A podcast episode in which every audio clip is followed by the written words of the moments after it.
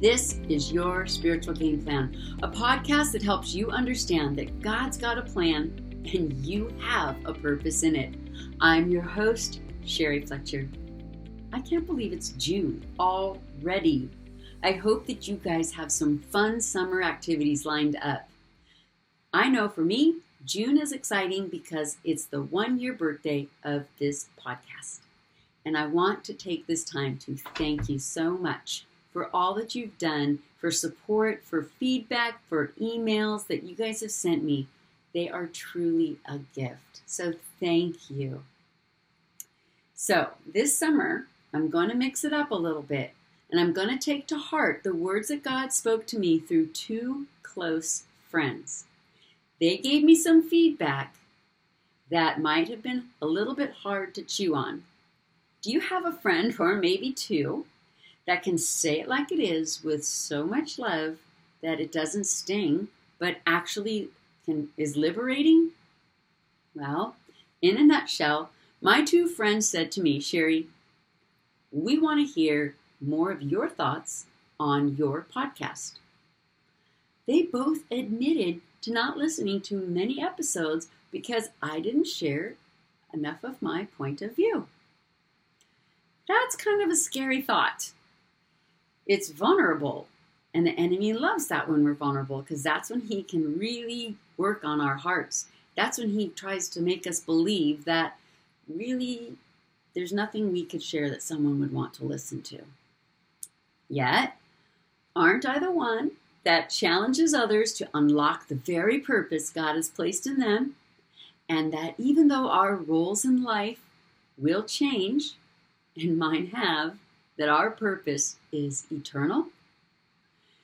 Well, it's not a secret that God has a plan. But we often forget that the enemy has a plot. A plot against us using the very purpose that God needs us to use today in whatever role we are in right now. That plot is very strategic.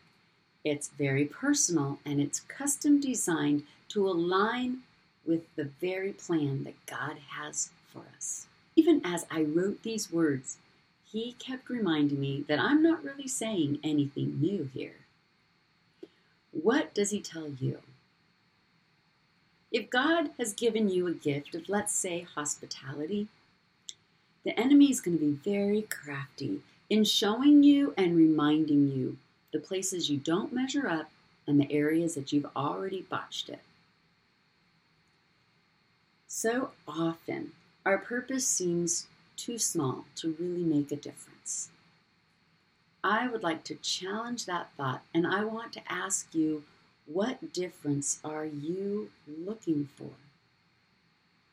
When I ask those who say they need to find their purpose what it would look like and how they would know they had found it, their answer is some form of human validation. This is the evidence of the enemy's plot in action. He wants you to believe that you don't have a purpose by making you feel unseen, making you feel irrelevant, and having you to believe that your purpose is something that you will arrive at when you are, let's say, discovered or you get that promotion, or you will have arrived at the purpose God gave you when you win over that certain person, when you've con- um, converted them, or you have convinced them of God's way, or you, you can see that you have made this huge difference, then you will know that you have arrived. I'm sure that you can fill in what you believe it would look like to have discovered your purpose. But for right now, let's focus on the idea of I will have arrived at my purpose when I am discovered. Okay? I can tell you with conviction that your purpose is not to be discovered It is to use the very gifts that God gave you to help others discover Him. So let's think about that again. I can tell you with conviction that your purpose is not to be discovered, but it is to use the very purpose that God has placed in you to help others discover Him. For some, that will be in a very grand way, and for others, it will be in smaller ways. No matter what, they should all lead the way to the cross. How do we do that? That is where you need to have a spiritual game plan.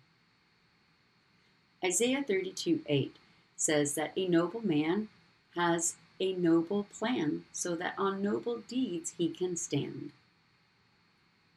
It takes planning to be able to stand firm on the foundation of God and to live out the very purpose that He gave us. I want to help you develop a spiritual game plan so that you can live out the purpose that God has created for you. I love to share the message of just how intentionally you were made to be a part of God's plan.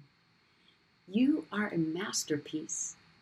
You were created by an intentional God who made a masterpiece with a plan for it. He did not create a masterpiece and expect for you to figure out why.